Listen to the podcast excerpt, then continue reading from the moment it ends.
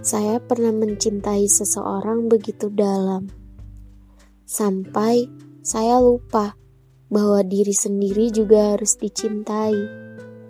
Semakin jauh, semakin larut, dan semakin tak sadar bahwa diri ini sudah tak diinginkan lagi.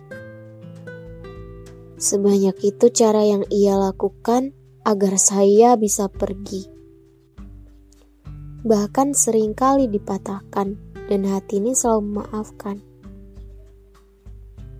Karena hati sudah tak mampu lagi, kesabaran pun sudah di puncak paling tinggi, dan akhirnya pergi memang salah satu cara agar hati tak tersakiti lagi.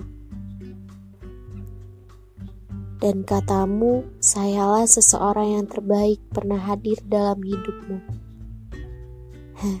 Sejatinya, tak ada satu orang pun yang ingin melepaskan begitu saja hal yang terbaik, apalagi sampai membuangnya.